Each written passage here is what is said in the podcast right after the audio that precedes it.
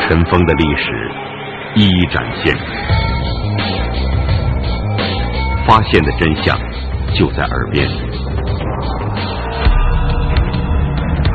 尘封档案，现在解开悬疑的谜团。二零零五年的每日零点，尘封档案就要登场。午夜时分，打开尘封档案。我是吴勇。一千五百四十六枚纯金戒指，从北京通县的一家贵金属材料加工厂不翼而飞。窃贼是什么人？他是如何找到材料厂的金库？他又是如何打开金库将戒指盗走？一系列的疑问，续写着上世纪八十年代初发生在北京通县的一起新中国成立后特大黄金盗窃案。尘封档案为您详细讲述。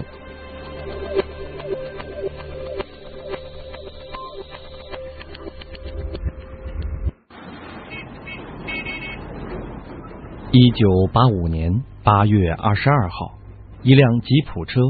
刚开出北京茶店劳改农场的大门，这车里的小伙子就朝车窗狠狠的吐了一大口唾沫，嘴里还不干不净的说：“去你妈的！老子憋了四年，总算有出头之日了。”小伙子的母亲赵玉兰今天心情格外好，她靠在吉普车的后座上，听着儿子骂骂咧咧。心里有点扫兴，不觉摇了摇头，但又不愿意驳他的高兴，就顺口答应，随声附和的说：“为父啊，你这几年也不容易。”停了一会儿，他又以充满感情的声调附在张为父的耳边说：“最近一个多月，妈知道你要刑满释放，不知为啥老是心里不安的。”生怕您又惹出什么是非，出点岔子，到时候延长刑期，回不了家。唉，这一回呀，可好了，总算是十拿九稳的回来了。妈，您干嘛老是这么小心眼啊？人生一世，就是不能怕这怕那的。别说四年，就是八年，怎么样？他能把老子怎么样啊？张为富说的唾沫四溅，气壮如牛。张为富的父亲张福顺。坐在赵玉兰的身边，闷头抽烟，不说一句话。回到家后，这家里的生活显得单调而又沉闷。张维富觉得简直快把他给憋死了。但是夏日的街头却是一派五彩缤纷、令人眼花缭乱的景象。张维富沿着西四北大街往南走。新装修的门脸和商店鳞次栉比，发廊的橱窗里贴着大幅美女的广告。这一家家服装店摆的港衫、牛仔裤，紧紧的吸引住了张维富贪婪的目光。就在他兴奋的两眼发光的时候，四年劳改生活的情景却突然涌上了心头。他看了看自己从劳改农场穿回来的胶鞋，又看了看这满印汗迹的蓝布裤子，不觉深深的叹了一口气。他觉得，在这四年里，他失去的太多了，而得到的又是太少了。而眼前的一切，既使他羡慕，又使他记恨，一切都在引诱他。一切又都不属于他。就这样，他在街上游荡到晚上十点多钟，张维富才坐末班车回了家。但是此时此刻，张维富的心情却难以平静下来。摩托车、女人、飘逸的长发，始终出现在他的脑海当中。就这样，一个小时之后，他的心情才渐渐的沉静下来，但仍然毫无睡意。他的心又飘到了数百里外的茶店劳改农场。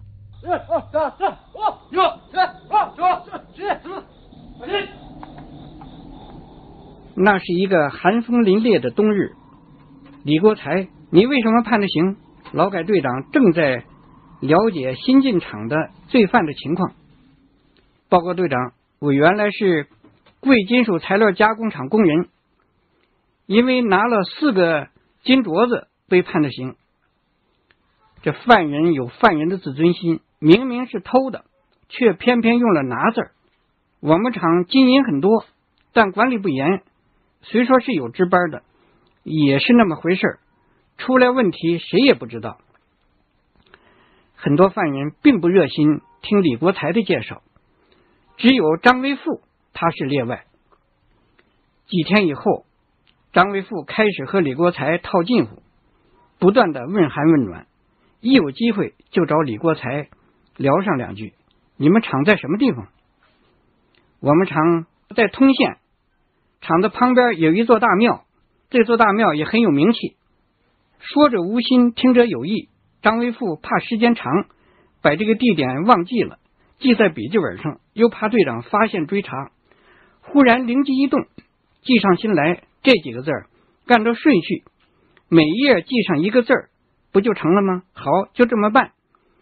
天知地知我知，别的人任你多么聪明，也休想猜透。老子的用意，张维富得意洋洋，越发觉得自己高人一等。在四年痛苦的难耐的劳改生活里，只有幻想能够给他带来希望，带来安慰。四年以后，他要完成一个宏愿，要从一个劳改犯一跃而成为腰缠万贯的黄金富翁。不知为什么，今天晚上。这个宏愿又突然强烈的抓住他的心，他需要金钱，他需要黄金，他苦苦的等了四年，今天再不能等下去了，他要完成别人不敢完成的事业，他用自己的行动向社会宣布：摩托车、女人、披肩长发都是属于他的。他兴奋的再也睡不着了，在黎明到来的时候。终于想妥了一整套行动计划。千五百四十六枚纯金戒指，从北京通县的一家贵金属材料加工厂不翼而飞。窃贼是什么人？他是如何找到材料厂的金库？他又是如何打开金库将戒指盗走的？一系列的疑问，续写着上世纪八十年代初发生在北京通县的一起新中国成立后特大黄金盗窃案。尘封档案为您详细讲述。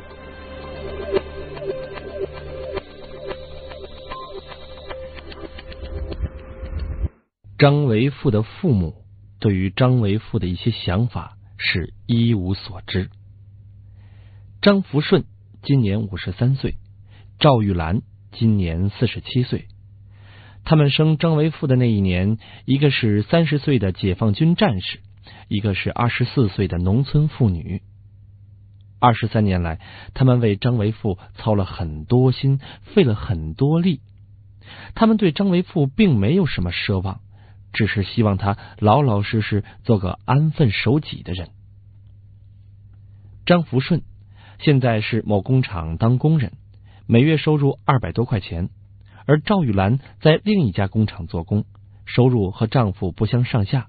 要说他们现在心满意足，享受着自己从来没有过的高水平的生活。他们觉得儿子也应该像自己一样感到满足，感到幸福。儿子今年二十三岁了。一年前，他们就开始为他攒钱，准备结婚用的组合柜、大衣柜、酒柜、皮沙发、席梦思床等等等等，应有尽有。他们想用这些现代化的高档用品笼住儿子的心。这年头，钱的魔力是越来越大，他们为什么不能够靠自己的财力来铸造一个勉强称心如意的儿子呢？张福顺是个很要强的人，人前人后最爱要个脸面，最怕让旁人指着脊梁骨说闲话。一九八一年，张维富因为盗窃被抓起来，他羞得没脸见人，一个多礼拜不敢到工厂食堂里去吃饭。现在，张维富被释放了，他虽然心里很高兴，但是内心深处仍然是忐忑不安。五六年前，当张维富还是个中学生的时候，有一天，他妈妈替他洗衣服，发现衣兜里有一盒三五盘香烟。张福顺追问香烟的来源，而张维富梗着脖子，瞪着牛眼，瓮声瓮气的说：“是哥们送给他的。”从这之后，张维富高兴的时候就在家里住几天，有个言语不合、眉高眼低，就跑到外面去打游飞。张福顺自知管不了他，又不忍心看着他往下堕落，有时也耐着性子劝他两句，但又怎么样呢？劝了几次也不生效，张福顺是心灰意冷，也就放任不管了。而张维富反倒很喜欢他父亲这种互不相扰的冷淡态度，只要他父亲不逼他，他也不惹他父亲。劳改了四年，儿子的坏脾气有没有改变呢？张福顺深深知道，儿子是注定了的坏坯子，要改变是很难的。他爱他儿子，疼他儿子。又恨他儿子，恼他儿子，这种种说不清的感情纠缠在一起。但是，在他感到绝望的时候，又常常有一线希望在他前面诱惑他。这孩子不就是爱个钱吗？不就是嫌家里太抠门吗？手头不松动。好，现在好了。虽然说我们还够不上万元户，但是还能够让他手里攥个百十块钱。爹妈也不求他挣个大学文凭，更不求他当研究生出国留学，咱也没那个门风，只求他能够好好过日子，娶妻生子，不走歪道。也就在张维富被释放回来还不到一个月的时间里，这是一九八五年九月的一天早上，母亲赵玉兰看着张维富匆匆忙忙的出去了，她倚着楼窗，指着张维富在楼下远去的背影。和丈夫张福顺又攀谈起来。你看，维父回来这些天倒还不错，好像比过去安稳多了。你说是不是？哼，他这个人丈二的和尚，让人摸不着头脑。赵玉兰很吃惊，紧盯着追问丈夫：“你发现什么意外情况了吗？”沉默了好一会儿，又像自我安慰似的说：“不至于吧？你别急。”我只是说，他这个人让人摸不透。八月二十八日那天晚上，他好像一夜没有回来睡觉。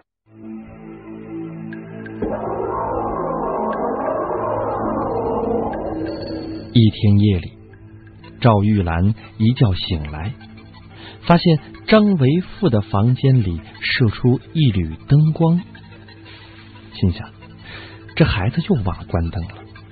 就悄悄的走进他的房间，轻轻的推开了虚掩着的门。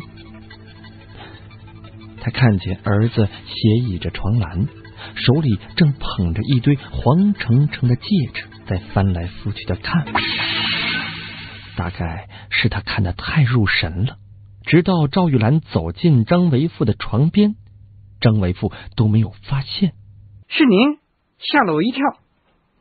你，你这是哪儿来的戒指？这么多？您甭管。张威富戒备的说，口气还有些强硬。是不是偷的？不是，一人做事一人当，没您的事儿。张威富边说边下床，没顾上穿鞋，就把他妈妈连推带搡的推出了房间，砰的一声关上了房门。看看表。两点钟刚过，离天亮还有三个多钟头。赵玉兰脑子里乱糟糟的，一点睡意也没有。他摸索着坐到沙发上，呆愣着看着张维富房间里亮着的灯光。他盼望着儿子能够走出来，把金戒指的来源一五一十的向他解释清楚，请他放心，说他再不是那种偷偷摸摸的人了。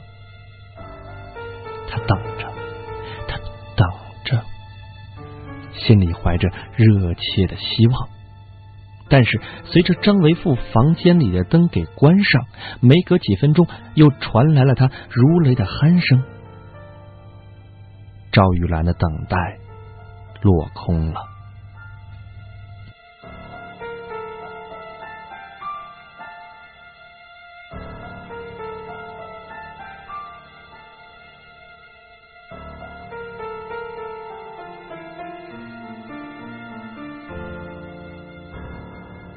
第二天，赵玉兰没有把自己的疑虑和担心告诉给自己的丈夫张福顺，她还抱着一线希望。张维富不是告诉过她吗？说戒指不是偷的，他希望这是真话。除此以外，他也不愿意再往深处里多想。一个劳改了四年的人，难道一点进步都没有吗？为什么不能相信他的话呢？他要相信儿子，百分之百的相信儿子，因为他是自己身上掉下的骨肉。但是赵玉兰越是朝这个方面去考虑，他心灵深处的另一部分就越是对自己的肯定产生怀疑。他被这种互相矛盾的感情折磨的精疲力尽，心神不安，人也明显的消瘦了许多。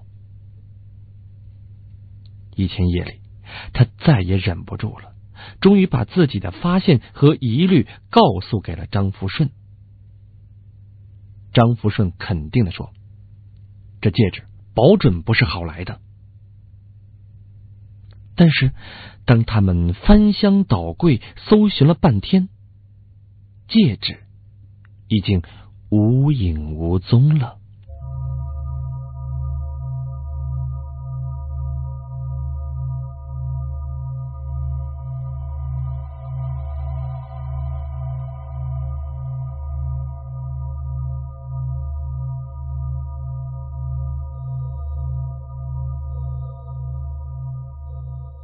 张维富是从哪儿弄来的这么多的戒指？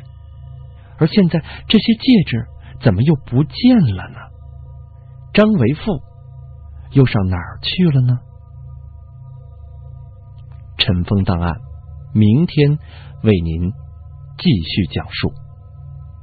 本期节目讲述人：北京市公安局离休干部刘朝江。我是吴勇。明天节目再见。